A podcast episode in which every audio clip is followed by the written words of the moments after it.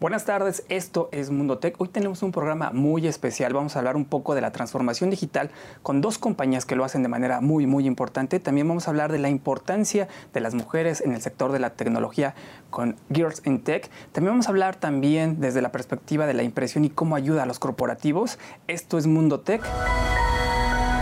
Mundo Ejecutivo presenta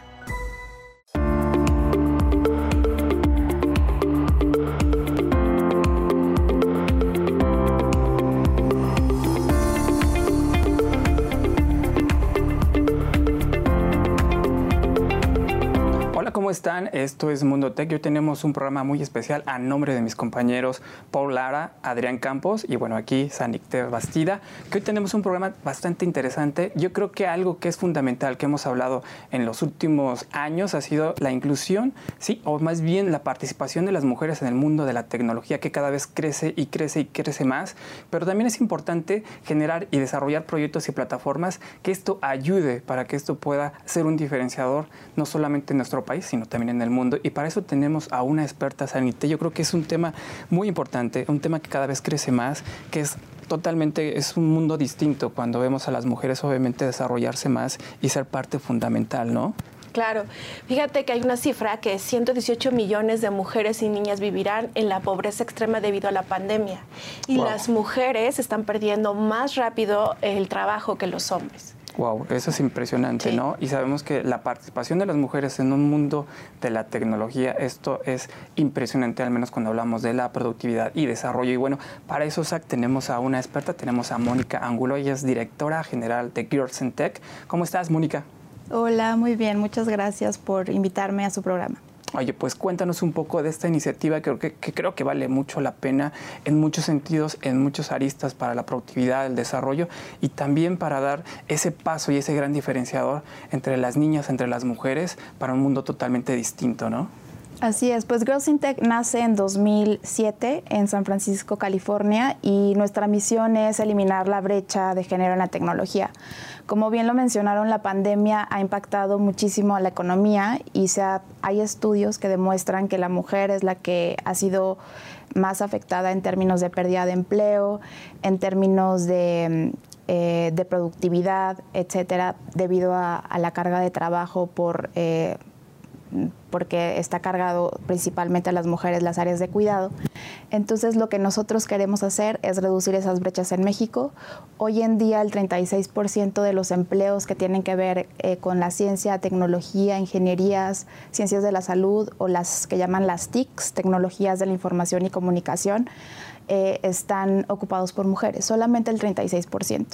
Entonces, precisamente para reducir em, esas brechas y para promover la productividad económica, eh, nosotros pensamos que una iniciativa como esta puede empoderar a las mujeres y ayudarles a tener muchas más herramientas para mejorar su empleabilidad.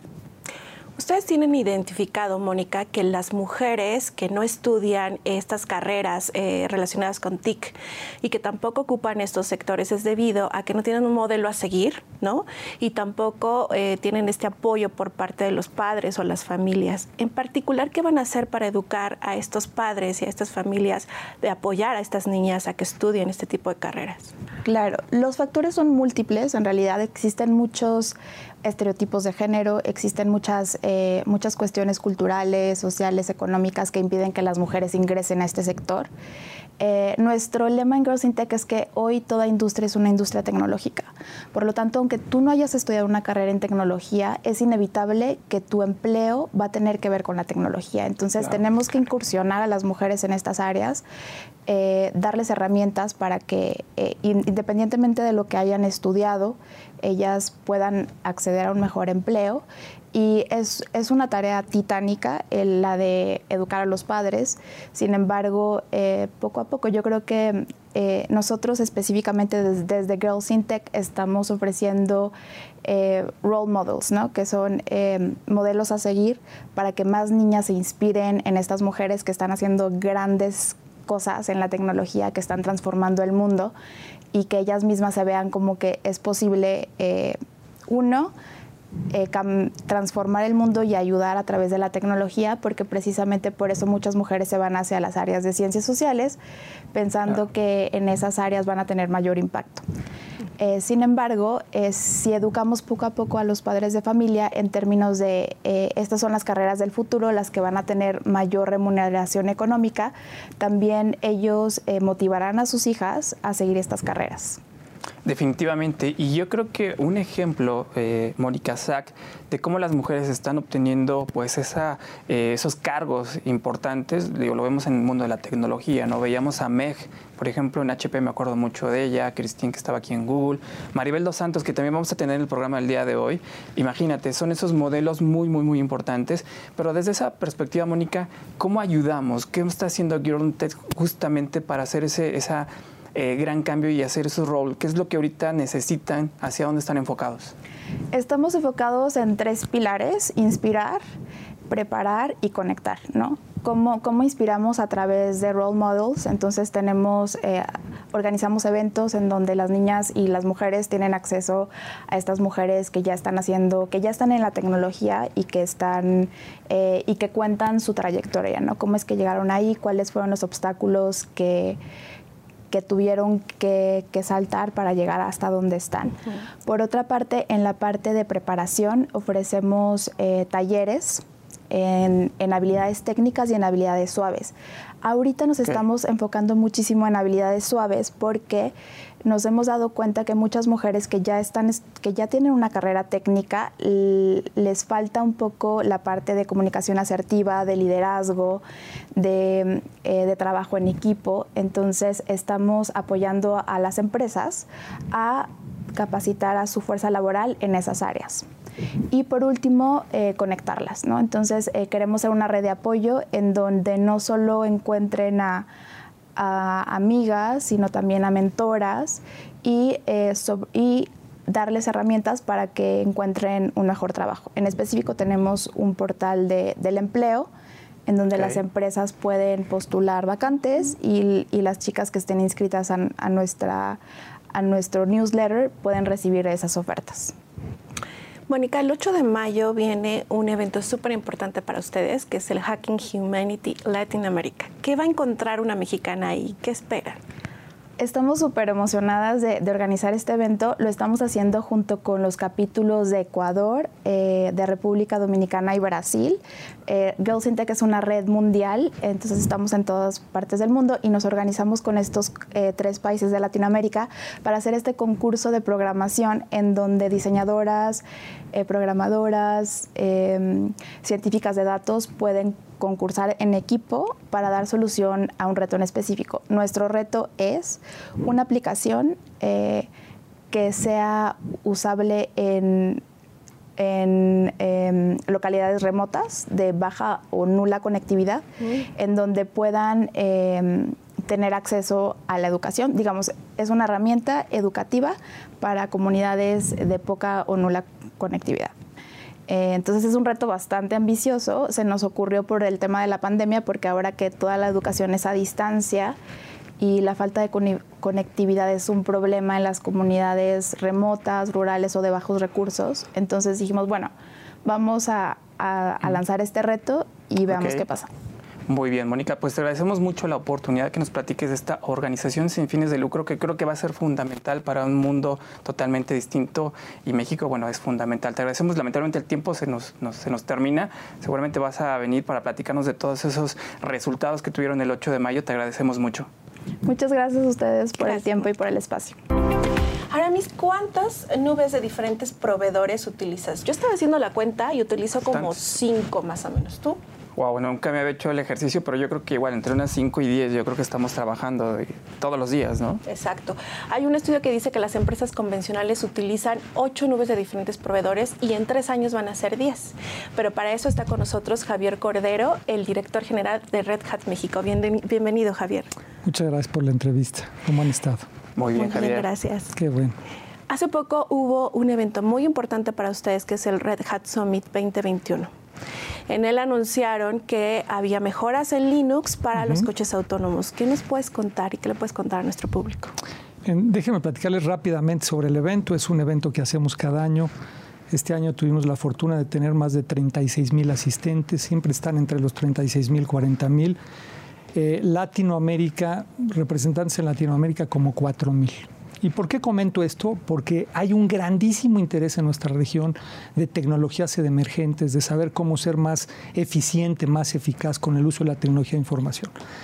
Eh, muchos anuncios lo que hicimos, los que hicimos y entre ellos, por supuesto, lo que tiene que ver con las nubes, que nosotros proveemos este concepto de nube híbrida abierta, es decir, es una plataforma que le permite a nuestros clientes poderse cambiar de una nube a, de una nube a otra o ponerlo on-premise, etcétera, y eso les da mucha agilidad.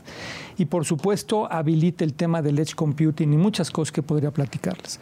Pero al final, cuando la latencia es muy importante para efectos de coches inteligentes, etcétera, esta facilidad de acercar los datos lo más cercano al, dispositivo que los consume es fundamental y es uno de los grandes eh, anuncios que hicimos.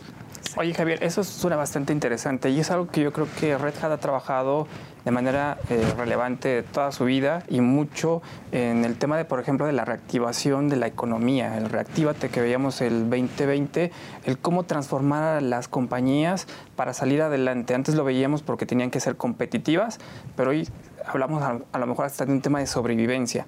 Desde esa perspectiva, ¿cuáles son las tendencias? ¿Qué es lo que veremos seguramente para este 2021 para que las compañías puedan invertir? sí en tecnología, pero de manera inteligente. ¿Cuál es tu perspectiva? Tú eres todo un experto que ha trabajado, pues obviamente en México y en el mundo. ¿Cuáles son esos pasos a seguir que tú identificas para que las compañías pues vayan por buen camino? Mira, yo creo que la transformación digital, aunque es un término que cada vez más está platicado y cada quien lo eh, interpreta como quiere, el uso de las tecnologías de información es fundamental para el sano crecimiento y desarrollo de las empresas hoy en día. Y empezamos a ver varias tendencias y una de ellas es la que tú comentabas, el uso de las nubes. Hoy por hoy, inclusive en intención de compra, todos los CIOs están pensando en poner parte de sus sistemas en la nube por varias razones. Entonces, la nube es una de ellas. Segundo es el uso de contenedores. No, quiero sonar este, muy técnico, pero en el mundo de la tecnología hay un concepto que se llama Kubernetes, que son contenedores en donde se pueden hacer aplicaciones y se puede mover a distintos puntos a través de esta, estos contenedores. Estos se llaman Red Hat OpenShift. Y eso está cambiando varios paradigmas que antes no se podían hacer con la tecnología. Y uno de ellos es el concepto de Edge Computing. Y yo hablo de Edge Computing porque creo que va a cambiar las reglas del juego muy prontamente va a habilitar modelos de negocio que antes eran muy difíciles de imaginarse. Y estos modelos de negocio tienen que ver con la inteligencia artificial, tiene que ver con la manipulación de datos masivos y poder tener información al instante. Y eso va a cambiar las reglas del juego. Entonces, ¿qué están haciendo las compañías? Fundamentalmente entrando a modelos de algo que le llaman DevOps, es decir, cómo hacer aplicaciones de una manera mucho más rápida, mucho más fácil, desplegarlas más rápidamente para poder acercarse con los clientes. El otro es el uso de las nubes, inteligencia artificial. Y yo creo que hay un último concepto que en ocasiones de repente no lo vemos tan tan importante, pero que empieza a ser fundamental y tiene que ver con inteligencia artificial y machine learning las dos cosas. El poder capturar toda esta información, descifrarla, ver patrones y estar más cerca de los clientes, sin importar en qué industria estás, yo creo que es algo que están demandando de manera importante. Claro. Muy bien. Javier, recientemente IBM compró a Red Hat. ¿Cómo va a beneficiar esta adquisición al código abierto? ¿Y cómo ha sido esta transición en específico en México, en Latinoamérica? Mira, excelente pregunta. En realidad, IBM compra Red Hat ya hace más de un año y eh, se decidió mantenerlas como compañías independientes, así nos hemos mantenido. El espíritu y el modelo de negocio de Red Hat se basa en la colaboración abierta. Nosotros no tenemos ninguna propiedad intelectual. Nosotros no tenemos gente in-house que haga estos desarrollos. Trabajamos con comunidades a nivel mundial hay más de 50 millones de personas pensando en innovación y poniéndolo en un modelo, en, código, que nosotros tomamos, le ponemos una capa corporativa y lo que nosotros ofrecemos son suscripciones, ni siquiera son licencias per se. Entonces nuestro modelo de negocio es completamente diferente al de IBM. IBM pagó treinta y tantos mil millones de dólares por Red Hat, por una compañía que no tiene activos, que no tiene propiedad intelectual, y ustedes se preguntarán, ¿y entonces por qué la compró? Dos cosas.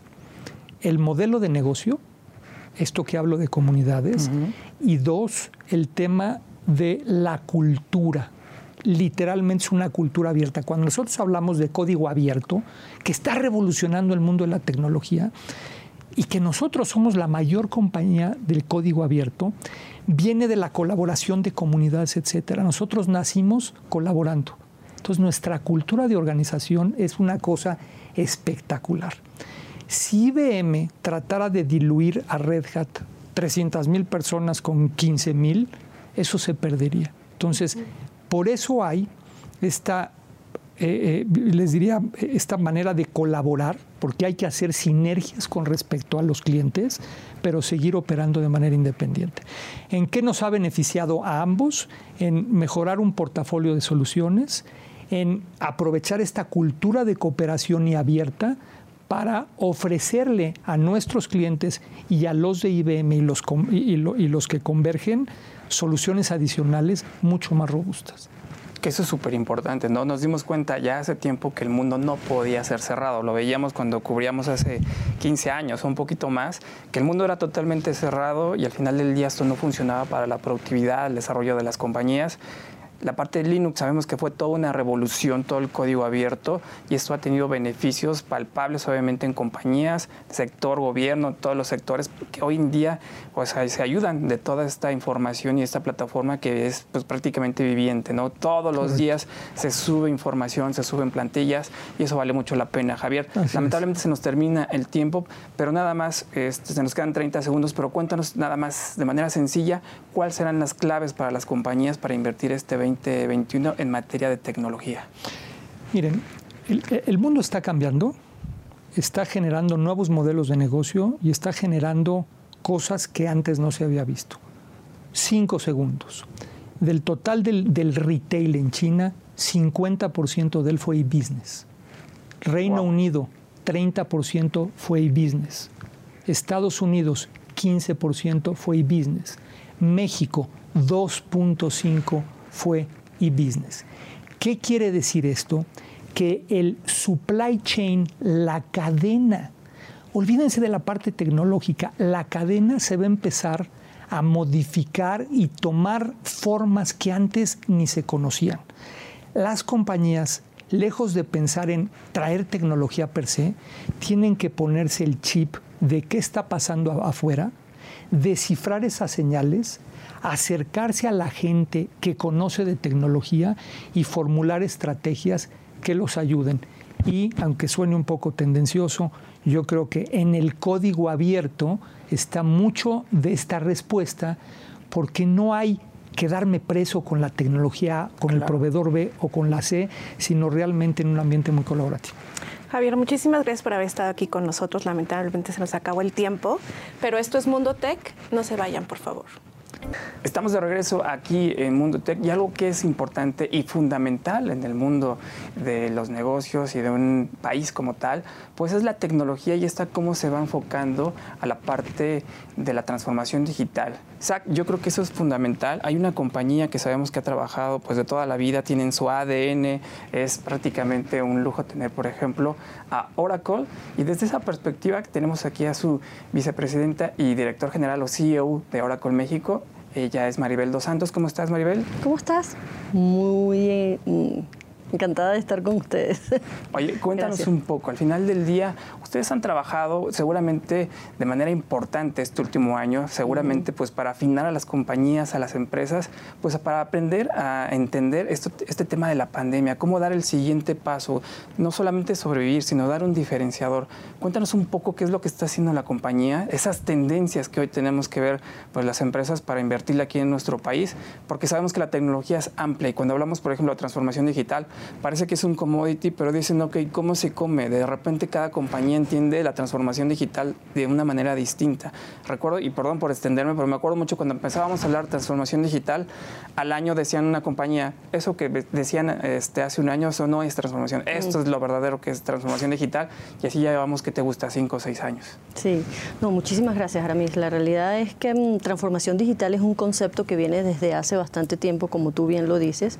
Sin embargo, yo creo que la pandemia lo que hizo fue acelerarlo. Lo que probablemente la gente entendía de lo que era transformación digital y era algo abstracto, que realmente no sabíamos cómo se comía y cómo podías aplicarlo en cada una de las organizaciones, hoy la gente lo está materializando. Y lo está materializando porque lo está necesitando, porque definitivamente este, eh, el momento en el que estamos viviendo, eh, si tú no das el siguiente paso con respecto a todo lo que es la transformación de tu organización, a nivel de cómo atiendes a los clientes, a nivel de cómo tratas a tu gente, porque son los dos pilares más importantes que existen, este, pues tu compañía probablemente, las organizaciones, este, se van a quedar en un espacio de, de lentitud o probablemente se queden estacionadas en donde están.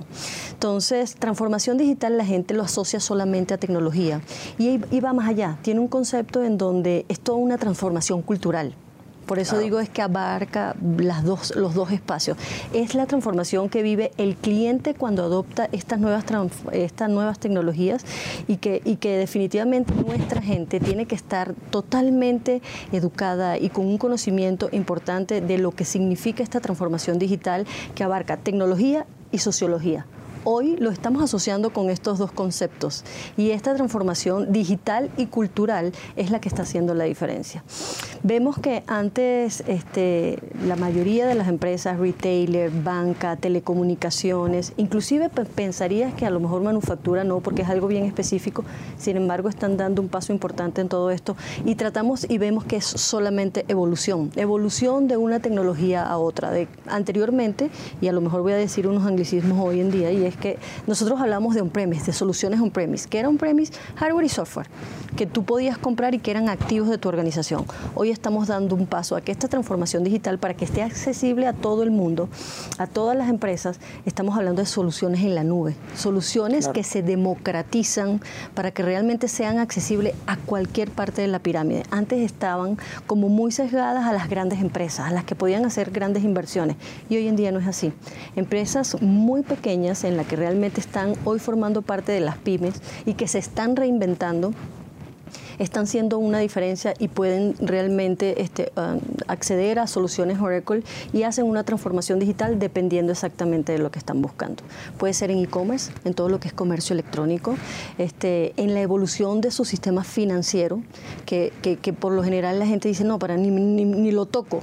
Pues no es así, porque realmente de ahí se desprenden una cantidad de procesos que agregan valor en la cadena de suministro y que probablemente anteriormente no lo veías y estabas de una forma acostumbrada a hacerlo y hoy en día pues toda esta tecnología viene acompañada de tecnologías emergentes de IoT, viene acompañada de blockchain, viene acompañado de hoy este, todo lo que es machine learning para conocer mucho mejor a tu cliente basado en el histórico que tienes.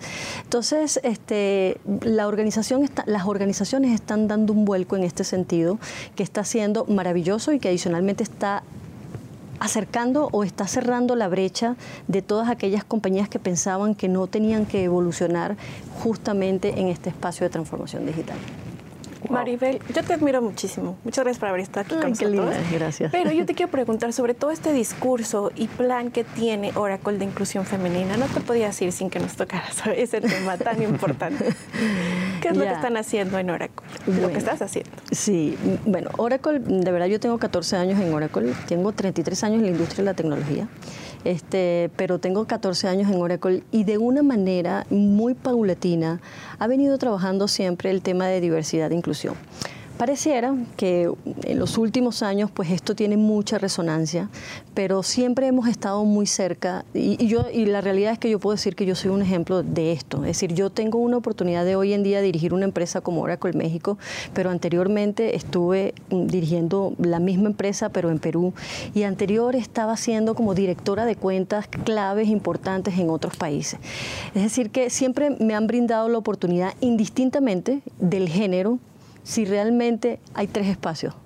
Entregas resultados a través del conocimiento, Dos, si haces un networking apropiado e inteligente dentro de la organización y fuera en el ecosistema. Y lo otro es levanta la mano cuando realmente tengas la oportunidad sin que creas que tienes que tener el 100% de todas tus habilidades para tomar la posición. Yo creo que estos tres espacios Oracle ha venido transitando en esto. Hoy tiene una formalidad impresionante desde la corporación Latinoamérica y todos los países. Nos toca realmente, y no nos toca, sino que realmente estamos convencidos de que esto va a hacer la diferencia y no por cerrar la brecha de género por un porcentaje, sino porque realmente vemos que es genuino que cuando tenemos la combinación de mujeres y hombres pensando, opinando, ejecutando, tenemos una diversidad de pensamiento que es mucho más enriquecedora. Entonces, pues definitivo, este, estoy muy, muy feliz de dirigir una empresa que hoy en día está muy consciente de esto y que esto es un trabajo del día a día de hombres y mujeres. Yo sí creo que nosotros no llegamos 100% a este, cerrar esta brecha por conocimiento solas, sino que realmente necesitamos a hombres y mujeres que estén juntos consciente de esto para que realmente podamos tener las mismas oportunidades. Wow, eso está increíble. Y bueno, en ese sentido de un mundo ejecutivo dentro del grupo, eh, tenemos una revista que es Mujer Ejecutiva, que yo creo que hemos trabajado mucho el tema del empoderamiento desde hace más de 20 años. Para nosotros no ha sido como un tema de moda como otras compañías hace 5, sino que siempre ha estado en el ADN y eso es muy importante. En este 2021, pues estamos eh, ya prácticamente con las 30 líderes, las que vamos a premiar, esas 30 mujeres que son totalmente importantes, que están empoderando a nuestro país, que están empoderando obviamente todo el tema femenino. A mí me toca también editar, ser el editor en jefe de esta revista. Se ha juntado obviamente el consejo editorial para desarrollar y proponer que, sabes, cada año 30 de estas mujeres en diferentes ámbitos, en la parte de la tecnología, del marketing y de otros temas son relevantes. Y bueno, esta vez lo voy a decir en vivo, eso me encanta. Este, pues Maribel, tú eres una una de las 30 líderes 2021. Ahora sí que te lo decimos por ahí. Tu equipo ya lo sabía. Esto es prácticamente una sorpresa. Muchísimas gracias. Vas a estar dentro de las 30 líderes, que será la edición especial de junio de este 2021. Pronto ya te daré todos esos detallitos. Pero bueno, eres parte de estas mujeres que nos están haciendo la gran diferencia del empoderamiento femenino de la mujer. Pues eso es bien importante. Oye, muchísimas gracias. Oye, súper agradecida. La realidad, súper generoso el, el reconocimiento.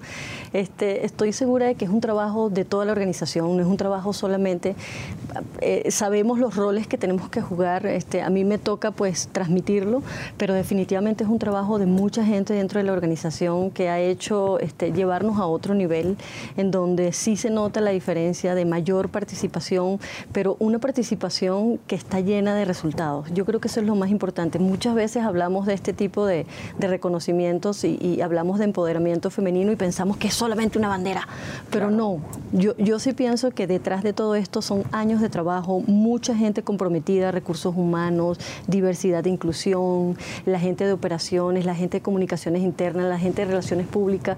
La realidad es este cada uno de nuestros directivos tiene esa conciencia y yo pues feliz de representarlos y que me den esta oportunidad y muy generoso de tu parte. La verdad que sí. Todo el equipo también de, Mundo y de Mujer Ejecutiva. Te agradezco mucho. bueno, nos vamos a un corte. Las empresas deben estar muy preocupadas por satisfacer las necesidades de los empleados porque ellos serán sus próximos consumidores, Aramis.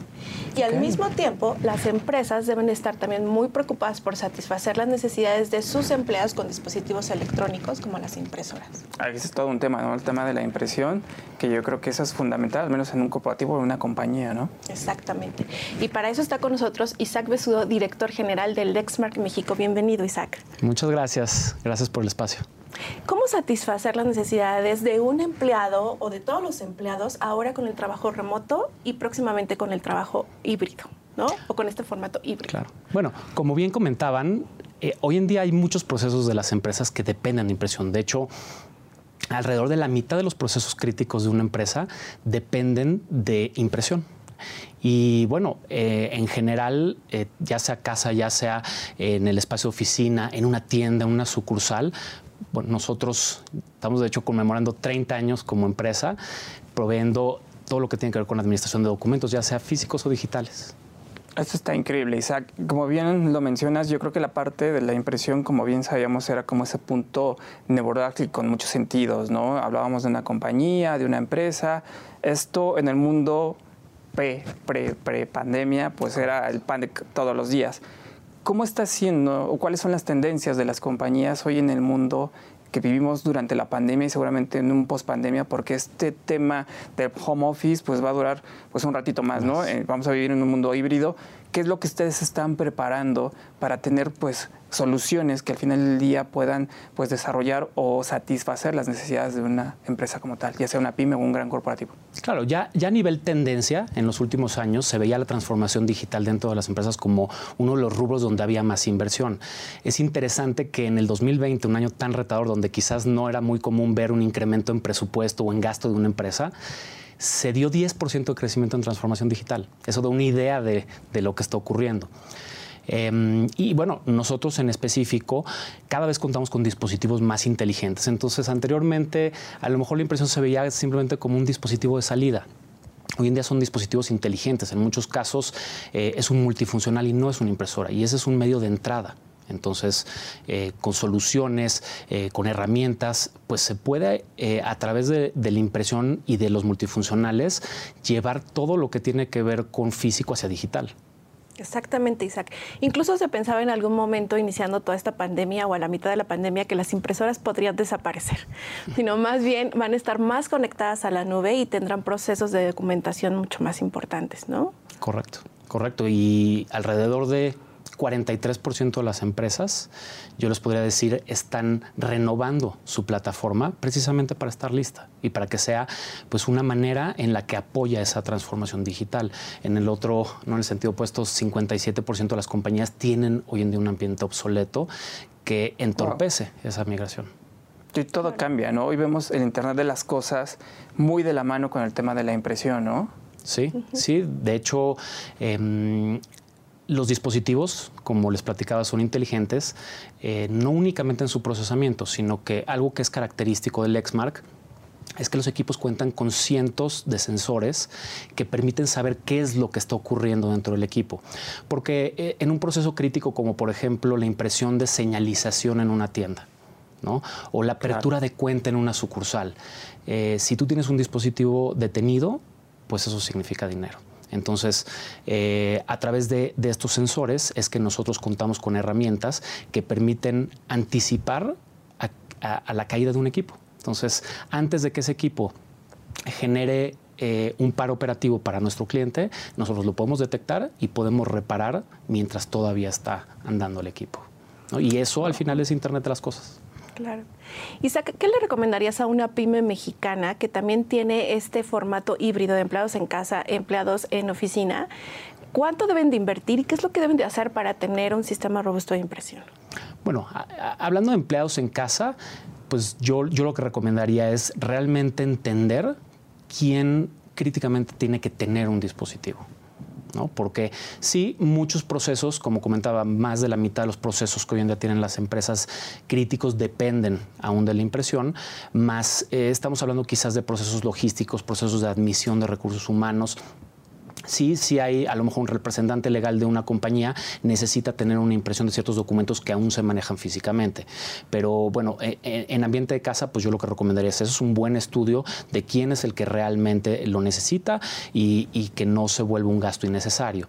Eh, finalmente nosotros tenemos hoy en día herramientas que están basadas en la nube que conectan estas máquinas que pueden estar en casa para que la administración y la operación sea pues parte de la empresa. Entonces se puede medir qué es lo que la gente está imprimiendo, cómo se están comportando.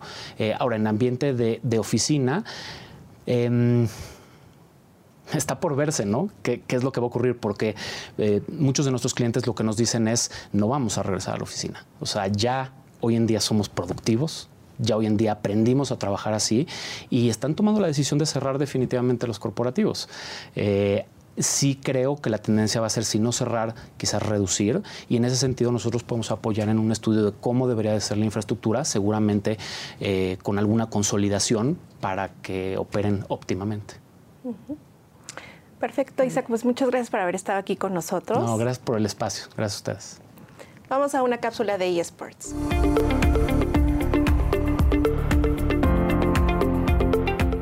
Hola mis amigos de Mundo Tech. Cuando hablamos de la industria de los videojuegos hay que tener en mente dos factores, el tema de los torneos y las competencias y el mundo del estilo de vida. En esta segunda parte, las marcas han estado buscando en los deportes electrónicos una manera de acercarse más a los jóvenes. Empresas como BMW ha decidido apostar fuerte a la industria de los eSports en América Latina y lanza y anuncia un nuevo patrocinio con Infinity eSports, uno de los equipos que nos va a representar en el Mid-Season Invitational del League of Legends que se celebrará en Islandia a partir justo de este jueves. Vamos a ver qué es lo que nos ha preparado BMW y sobre todo lo que nos adelantan a The eSports México.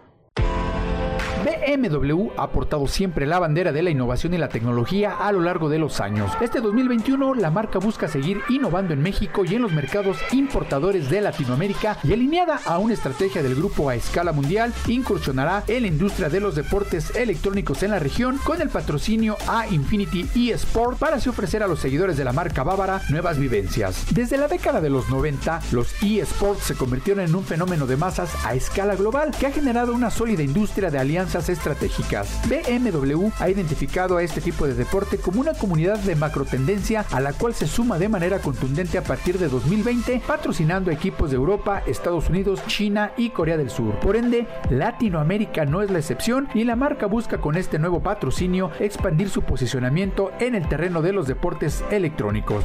BMW es una marca que ocupa los primeros lugares en el segmento automotriz de lujo, pero ahora también busca llegar a un mercado más joven mediante un enfoque tecnológico, dinámico y con visión a futuro a través del patrocinio a Infinity eSports a partir del 26 de abril de 2021 y durante un año. Con esta alianza, la marca alemana busca transmitir su espíritu de trabajo en equipo y sana competencia, mantener su tradición de ser pionero en incursionar en terrenos completamente nuevos y contar con un renombrado club que represente a la región de Latinoamérica en competencias de eSports internacionales, quienes incluso a mediano plazo realicen intercambios de ideas con los otros equipos patrocinados por la marca Arturo Orenday, director de marca BMW para América Latina, adelantó a The eSports México que en el futuro vendrán otros patrocinios a equipos de eSports, aunque por el momento se consolidará la presencia de la compañía con Infinity y seguir penetrando en el mercado de los jóvenes amantes de los buenos autos y por supuesto de los deportes electrónicos.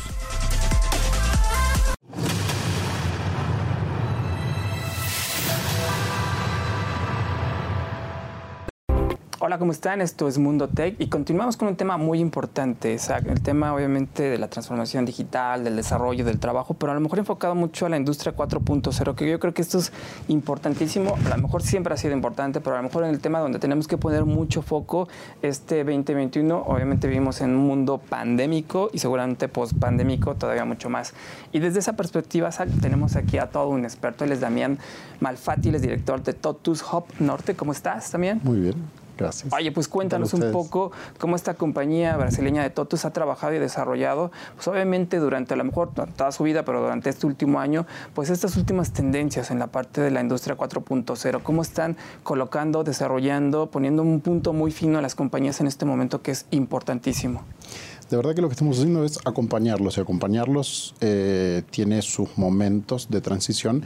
Acompañar compañías a veces es de lado, a veces es de junto muy próximo, otras veces es adelante mostrando un poco más el camino y otras veces es detrás apoyando e impulsando y adaptándonos junto con el mercado. Y de hecho nosotros tenemos para toda la región eh, en Latinoamérica, que es nuestra casa al final, un entendimiento de la industria eh, muy próximo. ¿sí? Sabemos lo que le pasa a los empresarios, a las empresas y en este tipo de revoluciones siempre estamos muy cerca para poder acompañarlos y proveerles tecnología para este cambio. Y fue el caso también, y es, y ojalá y lo siga siendo, de México, en donde, bueno, la industria, la manufactura, ¿no? el valor agregado a través de procesos, es sin duda un motor enorme de la economía mexicana y de toda la región, impulsado mucho por México, por su posición, digamos, eh, geopolítica y, y regional. ¿no? Entonces, desde ese lugar, la industria mexicana siempre ha sido un foco de innovación y de proyección hacia el futuro, pero es que la incorporación de tecnología y de la tecnología más próxima dentro de la línea de de manufactura o de producción, eh, no ha sido en la última década de las mayores prioridades. ¿no? Las industrias, las compañías se ven obligadas cuando hay cambios fiscales o cuando hay eh, cambios de este tipo a incorporar tecnología para cumplir con o legislaciones o procesos que son comunes a todo el mercado. Pero es que sabiendo y con especialistas en industria muy, muy, muy capacitados en México, qué es lo que había que hacer, ni todas las industrias estaban haciéndolo al tiempo e invirtiéndole a la cadena de producción. Lo que pasó un poco con la pandemia fue como disparador, porque digo, una cadena productiva precisa de que la gente esté igual ahí y produciendo, ¿no? Pero ni tanta gente ni empleándola para los mismos procesos. Entonces, buscar cómo reinventarse y agregar a las cadenas productivas tecnología, no para reemplazar gente, sino para cambiarla de posición e inclusive ante una situación como la pandemia, redistribuir mejor el capital humano, fue uno de los factores que sí por la pandemia impulsaron a que las compañías vuelvan hacia nosotros y vuelvan a preguntar de, y eso que me habían acercado y aquella idea y tal proyecto y entonces ahora y, y de qué va y qué podemos hacer más, etcétera. Entonces, por ahí sí sirvió de motor, pero digo yo que despertó iniciativas y conocimiento que en el mercado mexicano de profesionales de la industria mexicana sí ya existía, solo es que hizo que llegue su momento. Perfecto. También ustedes tienen una unidad en Querétaro en donde emplean a 60 personas. Cuéntanos qué es lo que están haciendo en esa unidad y si tienen algún otro plan de expansión en México en particular. Bueno, de hecho en Querétaro, eh, y de hecho por eso es, es, una de las unidades o de las plantas más queridas, la de México, dentro de la, de la compañía en la región de, de, lo que para nosotros es el mercado internacional fuera de Brasil, y es que México es el único de los países en donde tenemos nuestro propio centro de desarrollo de soluciones y tecnología y soporte de esa propia tecnología que lo damos desde allí hacia toda Latinoamérica, pero bueno, el corazoncito mexicano de los mexicanos, a la hora de atender las claro. necesidades mexicanas, claro que pesa, ¿no?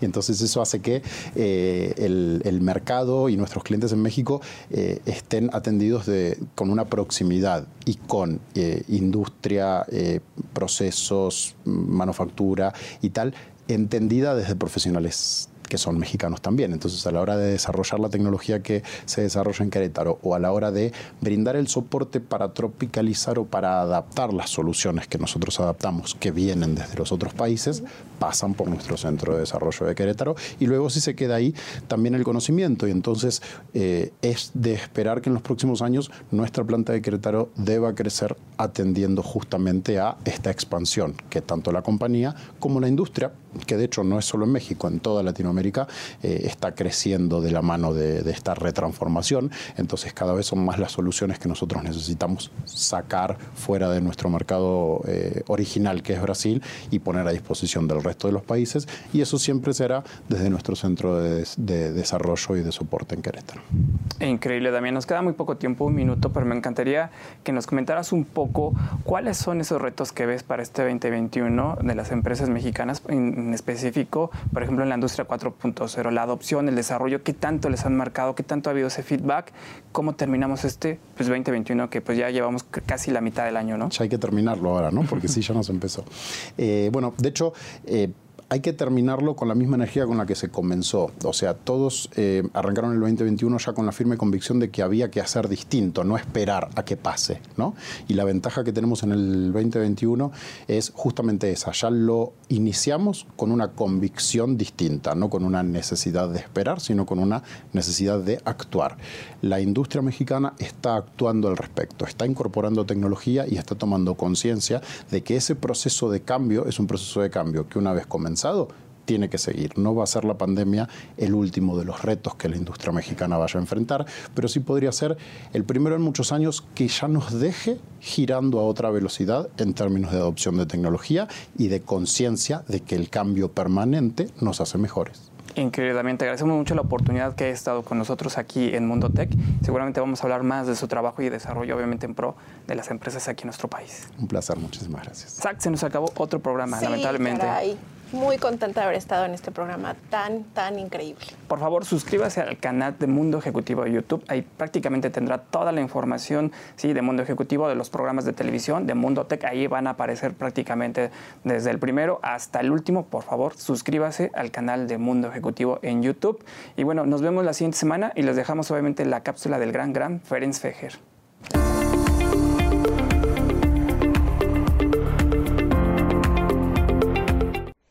La digitalización en los servicios bancarios, impulsados por la pandemia, trajo consigo beneficios a los usuarios, pero también perdió gran parte de la atención personalizada y se rezagó de alguna forma a la población que no está familiarizada con la tecnología. Independientemente, es innegable que se potencializaron los riesgos cibernéticos. Los fraudes, ataques, hackeos y robos de identidad son algunos de los ejemplos que se han incrementado en los últimos tiempos. Definitivamente la digitalización es imperativa y trae grandes beneficios como ahorro de tiempo y mayor productividad disminuye costos tanto a las instituciones financieras como a los usuarios. Pero el reto inmediato es lograr la cultura de una parte muy grande de la población que no está acostumbrada a utilizarlos. Esta misma población se siente más segura de estar frente a un cajero o gerente de carne y hueso en el que puede confiar sus operaciones. Para mí, es solo cuestión de tiempo, pero la necesidad de captar a ciertos sectores es otro de los retos que hoy se presentan. Entre otras ventajas para los usuarios de este tipo de tecnologías está el no depender de los horarios de las sucursales bancarias, además de desde luego evitar robos y asaltos a la salida o a la entrada de los mismos. La recaudación fiscal sin duda también se verá beneficiada. En el mismo tenor, las compras por Internet han tenido un crecimiento constante, además de considerable, a partir de esta pandemia con lo que las plataformas dedicadas a ello tienen retos similares a los que presenta la banca. La transformación digital es un hecho. Hay que trabajar en los esquemas de seguridad necesarios, además de, como mencioné, en la culturización de la población. Entre antes lo logremos, daremos pasos más firmes a un país más desarrollado. El reto está ahí, en lograr masificar los servicios en toda la población y en el mundo ya existen soluciones que ayudan en este respecto. Pero, ¿estaremos ya listos? O como dije anteriormente, ¿será cosa de tiempo? Y si eso es, ¿de cuánto tiempo estamos hablando?